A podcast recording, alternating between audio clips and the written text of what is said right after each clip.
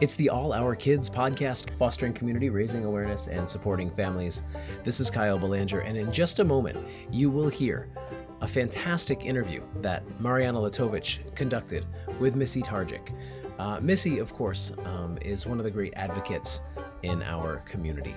Uh, she and her husband have 11 children and have been fostering for 21 years, and she too comes from a family who fostered. Uh, she holds a position as the secretary of the Massachusetts Alliance for Families and is a family resource liaison for the Berkshire area office. But there's no need for spoilers. Let's just get right to it. What follows is Mariana Latovich and Missy Targic. Enjoy. So we have Missy Targic with us today, who is um, somebody that I really think of as like my foster care guru and uh, somebody who's been at this for half my life, maybe half of your life, Missy. And um, yes. I'm so excited to get to know you a little bit better, hear about your family, and um, and talk and talk some shop about foster care, um, which you and I have done sort of in our in our personal lives. But this is the first time that we've done it for the podcast, so it's kind of cool. Great. So, Missy, tell us about your family and how you initially decided to become involved in foster care and adoption. Sure. So, um, my husband and I started in foster care, oh, about 21 years ago, I would say. And we currently have 11 kids, ranging in age from. You said, you said 11. Let me just. 11. 11 okay that was not like a that was a that wasn't a typo that came out of your mouth that was 11 11 yeah uh-huh. crazy is it not? it is 11 crazy. The youngest is two and the oldest is 25 wow so um, and that breakdown is three are biological and the rest are uh, adopted through uh, DCF. Our youngest two are not quite there yet they're in guardianship, but they will be adopted shortly. So our three oldest are our biological kiddos. And not all of them live with you right now, is that right? Not all your kids um, live with you right now? Right now, right now with things the way they are, we only have one that is not living with us. Oh wow. Currently. Um, because we had some some older kiddos move back in from from college and law school. So so you have, have got quite the full house. Full house. Full yeah, house. The loud, the loud house, as my kids like to call it. The loud house. that sounds familiar, but I have what, like a third of your kids. Um, so, so how did you become involved in foster care? So you had these three kids um, that were biologically yours, and and then what? So it really starts really with my mother. My my mom was um, in a severely abusive home growing up, and she um, went into foster care when she was 13, and she wished she had gone into foster care a lot earlier. Um, it, she back at that time it, it wasn't um, very common for folks to get involved it, even though they knew that it was an abusive situation. She said a lot of people told her, you know, we know it's bad for you, we know it's awful, but I'm sorry, we can't get involved. We, mm. we can't really do anything. So she finally ran away. It wasn't mm. until she ran away that she was put into foster care finally at 13. Um, and she was um, one out of eight kiddos and really the only one that was uh, made it out of that abusive environment and um, really had a more healthy life because of it. So she was in foster care from 13 to 18 uh, and was in a couple homes. The last home she was in was a family um, that she was friends with the daughter, and they they took her in uh, until she was married and it wasn't um, until she was 40 that she was formally adopted by this family. Wow. She was um, an informal part of this family uh, it, it, the entire time, but for her 40th birthday, the siblings chipped in. There was six siblings in this in this household, and she made number seven. and the siblings all chipped in to uh, file a petition and obtain a, an attorney. And at that point, she was the oldest person to be adopted in Berkshire County. So she was uh, she was 40. That's amazing. That's an amazing story. That literally gives me chills. So she was a she was an informal part of this family half her life, uh, more than half her life, Right. and was not officially adopted until she was 40. How old were you at that point? So um, at that point, yeah, we. So I was I was 20 at that point. So So you were so it's something you remember. Oh yes. Oh yeah. We all we we were all. It was a very big celebration. It was it was amazing. The the um, the courthouse and the judge was thrilled, and um, she really wanted that formality. She wanted their last name, even though it would be her maiden name. Mm-hmm. Um, she was you know married and and she wouldn't be using it regularly. She still wanted that uh, for her, and it's uh, it it was an amazing day, and and she's still very thankful that that happened. Wow. Wow. And so how did that lead you to go down this path? So uh, my parents fostered. Um, my mother and stepfather uh, both fostered, and when I when we were teenagers, my sister and I were teenagers when they began fostering, and uh, subsequently adopted three girls from. DCF. So am I to understand that your mom was a foster parent during the time that she was being adopted as a 40 year old? That's correct. That's amazing. That's really that's really incredible. Wow. Okay, so during that time, she was part of this family. Um, in those years, she they sort of prepared to surprise her with this adoption um, or adopt her as a as a as an adult. She was also fostering and adopting her own kids. Correct. Correct. So she and and so now I have three adult sisters that are that are adopted um, through DCF, who are um, in their late twenties and early thirties. Wow. Wow. Okay, so you had this experience as a sibling in a foster home um, in an adoptive home. And how did that lead to you also becoming a foster adoptive parent? Well, while while my parents were, you know, fostering, we saw the need. Um, my husband and I were very young. Uh, we were newly married. We had um, just had our second uh, kiddo, so we had two little ones. But we saw this need, and we really started out short-term care, um, really wanting to to help and a lot of that well my mother was parents were still fostering at that time so uh, we were able to do respite for her and also when they called and she was unable to you know we would often get the call afterwards so that's that's how we we kind of dipped our toes into foster care uh, with no intention of adoption we were strictly um, looking to provide short-term uh, more emergency hotline respite care. Um, Famous last And- words, huh? yeah, famous last words. We, we had no we had no intent to adopt, and uh, we did that for a, a, a couple of years until we had our third child. And when we had our third one, we had four or three under four years old. We decided we would take a little break, and we closed our home for a couple years. Um, and after a few years, we we just felt the need. We had the space in our home. We had, you know, um, we just felt like it was something we really needed to do in terms of helping out more kiddos. So we reopened, and again, with no intention um, of of adopting or, or looking, we were, you know, really supportive of reunification, and we started out at that point. We had our first very long term placement of, of a little guy that we had for uh, close to two years the first time. Um, and we had we subsequently had him three more times over the course of about six years. Uh, and we Because because he was coming in and out of care. he was coming in and out of care. We we um, we really the, the times he came in, we really wanted to make sure that if we could be available to be his placement, we were. So um, we were very um, glad that he was able to come to us in those times he he did have to come into care. he did reunify with his family, and he is now 18 years old, and we still have a relationship with him.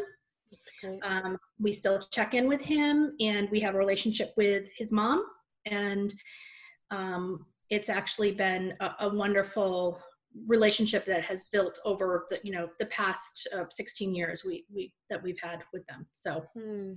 how did you make the decision? How did you go from we're just going to provide this short term care or long term care if the situation needs it to all right this is this is going to be a forever kiddo of ours. I think at, at some point um, once we we started to do a little bit more of some long term um, care for kiddos that needed kind of a long term placement uh, we did start to think a little bit about if a child needed that uh, adoptive home that we might be ready to do that. And and that um, we you know thought maybe a fourth child would you know a forever fourth child would work for our so when that first kiddo um, that came and and the goal had changed and the need became adoption we talked about it and we decided at that point that um, we were ready to to bring in a fourth child forever to our home. And that um, and that was where we thought things would kind of stop in terms of adoption. We we famous we, last words again. we did. We we planned that that would would kind of would would be it. But um what happens is we ended up with a lot of kiddos that uh, really needed long term and where it became evident that they needed a forever placement and we fell in love with these kids and they you know just fit into our family and um, so there we are now with 11 kids. Um, so am i going to hear you say this is it? This you're going to hear me well it's hard for me to say ever this is it but it's really easy for my husband to say this is it. He's all uh-huh. set. He's all set. he, he, was probably set six kids ago too yep so, yep yep, um, yep we do have siblings. We we have siblings um, we have two different sets of siblings. And so that that has uh, been you know wh- why we have increased our family um, in the last few adoptions and placements that we've taken is because they've been siblings of children that we've already adopted. So. And you felt it sounds like you felt like it was important to keep them together if you could possibly at all if we can, and, and, and I do really feel strongly, um, two of my sisters uh, are, are, are, from a sibling group of six, and they were adopted um, two, two, and two in, in homes. And I, I, I touch base with my sisters a lot about how they felt, you know, coming into foster care, um, being adopted, their sibling relationships, and I check in with them, and um, and they they are really happy that they were able to have that sister that grew up with them. They've maintained their other sibling connections as well, and um, that's important. So I look to them for guidance a lot around siblings. It's a really unique um, opportunity that you have to have to be part of this former foster adoptive family for others and then to use that experience to create your own and to and to meet the needs of these kiddos in a way that a lot of people don't really have access to that kind of guidance. It's it's great. Uh, they, they are they're they're a wealth of information and knowledge and support for us. So um, to check and not in just not just for us for our kids they have mm. have aunts that um, have experienced you know life in foster care and being adopted is it's invaluable to have that for our kids yeah, that's that's it sounds like a really unique and um and and lucky experience. Um, you know, not that any child coming into care is lucky, but it sounds like um very very few kids get to have that kind of modeling in in the adult family members in their in their family um, and that's it, it, it seems like a real benefit if you if you're going to be adopted into a family that that family has that experience um, what what do you think has been the most rewarding part about your foster care and adoption journey? Watching the kids um, grow and and and really uh, you know the resiliency and seeing the resiliency of these kids is amazing. Um, our daughter who is 17 now came to us about 20 months old and it was a, a really intense um, situation when she when she was removed. And she's been through a lot of trauma and she is doing some amazing things. And you know she's going to turn 18 and she's looking towards college and and seeing that um, is amazing it's just it, i can't describe how amazing it is to see kind of how she has grown. And and watching our bio kids grow is one one thing but watching a child that has experienced so much trauma and um, and what they've overcome it's just it's it's just another another thing to to to experience. Yeah it's really um, it's sort of breathtaking how resilient kids and young adults and the human spirit can be to have um, that kind of you know life success to to be able to be where a lot of other 18 year olds are who have not had those um, roadblocks in their way. Um, what do you think has been challenging have, has there been has there been anything over the last 20, 21 years that has been challenging about your experience in foster care and adoption? I can't imagine that there have been. No no challenges whatsoever. I um i often tell you know i'm when I do training for foster parents um, that are, are, prospective foster parents, I'm very frank uh, with them about the challenges of working within a system. And I will often say that what they're going to find is that co parenting with the Department of Children and Families is extremely difficult. And that's what you're doing. You're, you're really co parenting with an agency, with an organization and um, if you if you can imagine you know a, a divorce situation and co-parenting with a with an ex-spouse and those challenges uh, think about that multiplied times a thousand with an agency a, a bureaucracy um, a, you know a state system and and that's what you kind of have to prepare yourself for that it's going to be a challenge while these kids are in your care and they're and they're yours 24 hours a day, seven days a week, you also have to know that they are in the legal custody of the department of the state. And so um, that is what can be hard. It can be hard. And um, if anything, foster parents will, will typically say that if the challenges weren't as much from the children as they were from working within an agency, within the system that um, has a lot of flaws. Can you give any examples of you know what what you're talking about for folks who are you know wanting to sort of get their bearings in this world? Well, you know, it can be as simple and, and as simple and silly as you know, mm.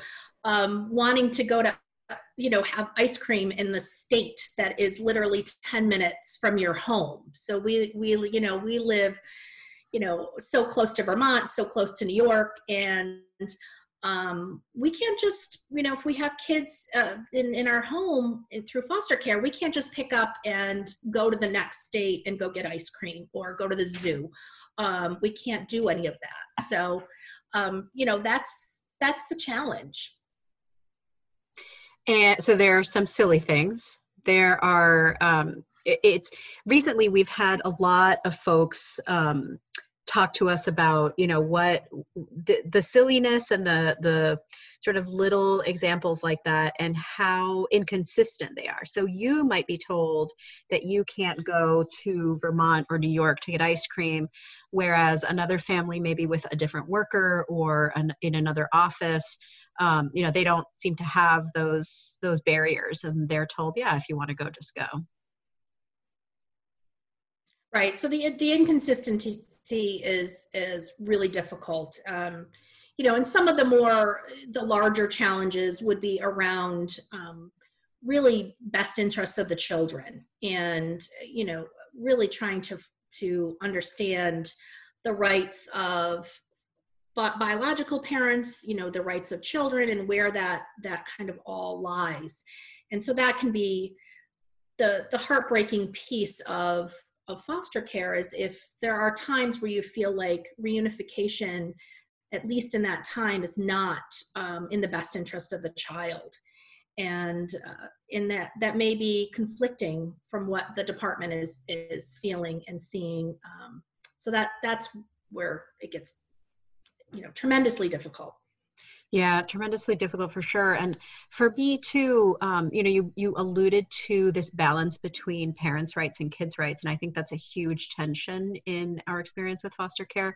Um, and I know I've had the experience, and I it sounds like you have had this experience as well of um, you know becoming close to to kiddos birth parents and and birth families um, and you know rooting for them and wanting the best for them and also wanting to make sure that you are protecting these kids from from p- possible harm and you know you want the best for them too and there can be this um, tension between what is what is best for these parents and what they're able to do and what is best for these kids and what they need.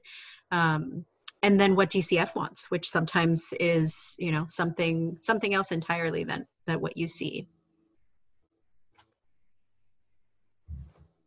Right. That that's so true. And and unfortunately i, I think if if we could change one thing you know in, in the system would be that children's rights would would be at the forefront right? Um, as it stands right now children have very little rights in uh, in this whole picture. Um, foster parents really have no rights in in this. So uh, you know we really need to shift things in my opinion um, and and make it child centered what would that look like? How what what do you think that would be like? What what what does that actually look like in a in a day-to-day way? Like what what is one thing that we can change that would make the system even a little bit more child centric even a little bit more focused on children's rights?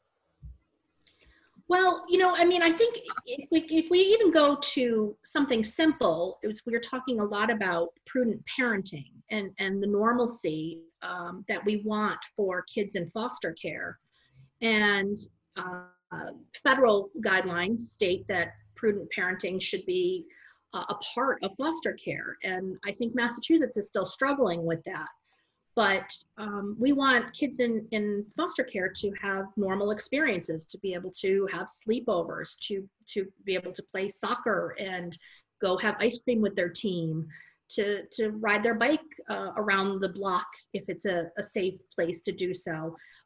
And I, I guess even the fact that we need to have legislation around that speaks to the fact that you know we're not child centered we're not looking out for you know the kids best interest in rights if we have to put something in, in, legislation that says that we need normalcy for them. And that's just one small piece of, of what that could look like do you not think, though, that so uh, some folks who are listening might not know what prudent parenting standards are? And um, if I understand it correctly, it's essentially um, a guidance around what decisions foster parents can make on behalf of their foster children um, without having to get approval from the department. So, if you are crossing state lines, you have to get approval from the department. If a child is uh, spending the night in somebody else's home, that home has to be approved and background checks conducted. So, prudent parenting is suggesting that there are all kinds of barriers that we have, bureaucratic barriers that don't allow children to participate in normal childhood activities. Let's get rid of those barriers and put the burden on the foster parents to make prudent parenting decisions. Is that also your understanding of that?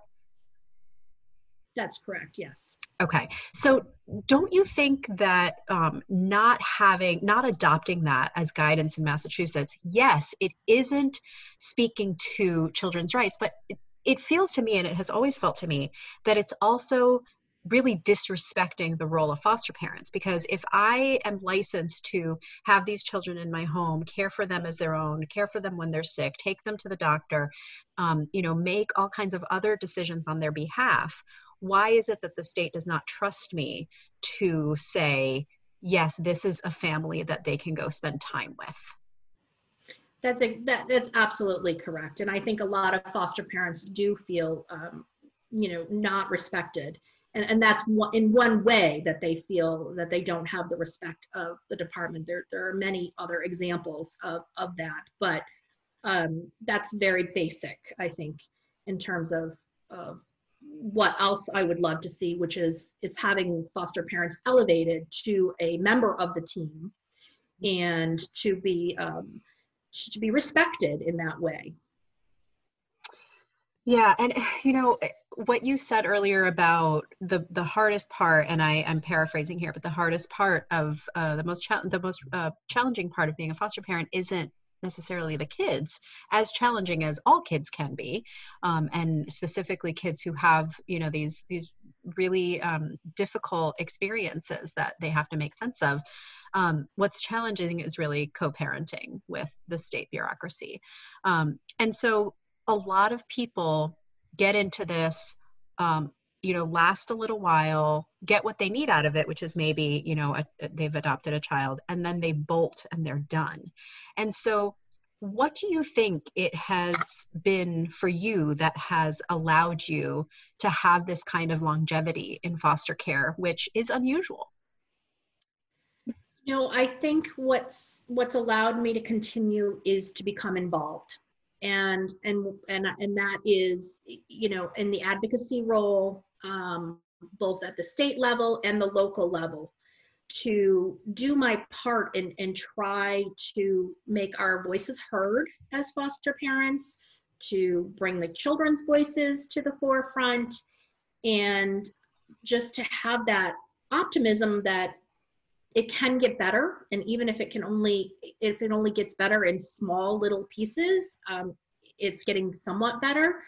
And i don't think i don't think i could do this long term if i didn't have um, a bigger role in the in the system uh, in in foster care and continue to try to see some progress and see some movement.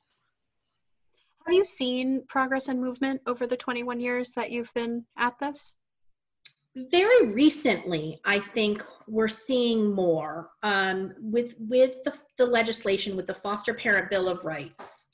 Um, that particular document and in speaking with a lot of the legislators I, i'm hoping and i'm i'm really optimistic that we are turning a corner um, a bit. But it's been a long time coming and i and i don't think it's really I don't think I've seen a lot of change um, up until the last, you know, year and a half, two years. Um, and and so I'm hopeful, but um, it's slow. As with anything, you know, with state agencies, with legislation, it's slow. Yeah, it's always slower than you want it to be, for sure. Yes. What do you want to see? What do you What do you want to see happen in the foster care system? Um, say in the next, you know, three years. What are you What are you hoping to see? Well, I, I were hoping for this foster um, parent bill of rights to pass, and you know, with that, a level of respect, like we were discussing, and uh, and guidance around how foster parents should be a part of the team and should be a part of the process. Um, and so, you know, I, I see that a lot more. Um, th- there's opportunities there. Uh, we just need to make sure that foster parents are ready and willing and that the department is welcoming welcoming us to to the table. Um, as far as uh, you know there's there are regulations that are changing. There are guidance um, things that are coming out you know in relation to the pandemic. Um, we've had different things. And we need to have our voices heard and we need to be a part of the planning. Um, so that's what I'd like to see. I'd like to see us at the table um, more than we aren't, and for us to have our voices heard in in what you know the, the day-to-day um, operations of DCF need to have a foster parent involved. Mm-hmm. So you have some um, unique opportunities as a foster parent because you're not only a foster parent, um, and I know that you know you really have devoted your life to children both personally and professionally. Um, I know you're a social worker by training and you work in a school, um, and I know that you have you alluded to some other mm, leadership positions in the foster care advocacy world, um, and I wonder if you just share what those are and what you do in those. Sure. So um, I am the secretary for the Massachusetts Alliance for Families, uh, which we refer to as MAF. And that is a, an advocacy um, board that we really look to uh, kind of foster parent, um, you know, the, the needs and the role of foster parents kind of to what we want to inform in, uh, as far as legislation and regulations, um, to have conversations with the department uh, around the needs for foster families, supported families, guardianship families. Um, and so I've been doing that. Uh, you know, I've been involved in MAF for about three years, but recently took on the the role as secretary. Um, and more recently, I became the family resource uh, liaison here in our office in Berkshire County. And again, that's supporting and advocating for um, foster care, you know, foster families within our uh, Berkshire County area. Great. So, and I and I've mentioned this on the podcast before. I, you and I joined. Well, I haven't mentioned that specifically. That you and I joined MAF at the same time around three years ago, um, but we did. It was we we joined, I believe, almost exactly at the same time. So became board members at the same time. And I also am the family resource liaison for um, the regional offices uh, adoption development and licensing unit. So now I think what I need to do is get you on uh, our AOK board and and uh, then we'll then we'll be together always, Missy. You and I. always. um, but I know that I, I, I do know that if you had the time, um, you know, I, I really would just come to your front door and grab you and bring you and and make you be with me always. Um, but I, I, I'm hoping that you can speak a little bit to how AOK specifically has impacted your foster care and adoption experience um, and how um, All Our Kids has um, either helped or, you know, not helped or, or what it has meant to you to have this organization in Western Mass. Well, I, I think all our kids, I mean, the name in itself, if if I were to choose a name myself, I would choose that as for an organization because I love it, because it, it speaks to everything that I believe in, that that really this is um, something for, you know, there is a place for everyone to assist um, with kids in care and with the foster care system. There is something that everyone can do. And I think that all our kids uh, really you know promotes that. Um, there's a role for everyone. And so i love the community of all our kids. I love to i, I love that i can um, have a question or have a, a venting moment or um, you know share in in a triumph of, of my kiddos or my experience. And there's someone there in the community that understands um, that has been you know down this road and they're there to lend ear um, or you know you know just shout with us you know so it's just it, it's i use i use that forum um, from from you know all our kids to um, talk a lot about our advocacy efforts and um, kind of get feedback but i also just love to have it personally to to be able to have that community of folks. And we've been to several events and my you know the last last year was um, the fall event that we did with all our kids. My kids loved it uh, loved being with the other families and um, you know it's great for for kiddos to have that kind of sense of community as well to know that there are other kiddos that uh, have been in foster care have been adopted have similar backgrounds. So um, it's just you know I, I feel like it's it's a great organization and um, I, I, hope it just grows and expands and and we can have it you know um, everywhere Yeah, I, I I wasn't looking for compliments, but I definitely agree. um, I would love to have everybody uh, have it as a resource, no matter where they are. And one of the things that I really love about AOK is that we have both foster and adoptive families, um, plenty of kinship families as well. And um, those of us in the community who are just starting out who are you know really looking for guidance looking for community who are looking to understand this crazy experience really look up to you um, and other families who have been doing it for a long time. Um, so, as much as you maybe get something out of being a part of the community, I think you give just as much, if not more, back to those of us who struggle, who are looking to understand, who are looking for um, somebody who gets it. So, I want to thank you for that. And I want to thank you for uh, sharing your story. Thank you. And thank you for having me. I appreciate it. Is there anything else you think um, our listeners should know about or you want to tell us about?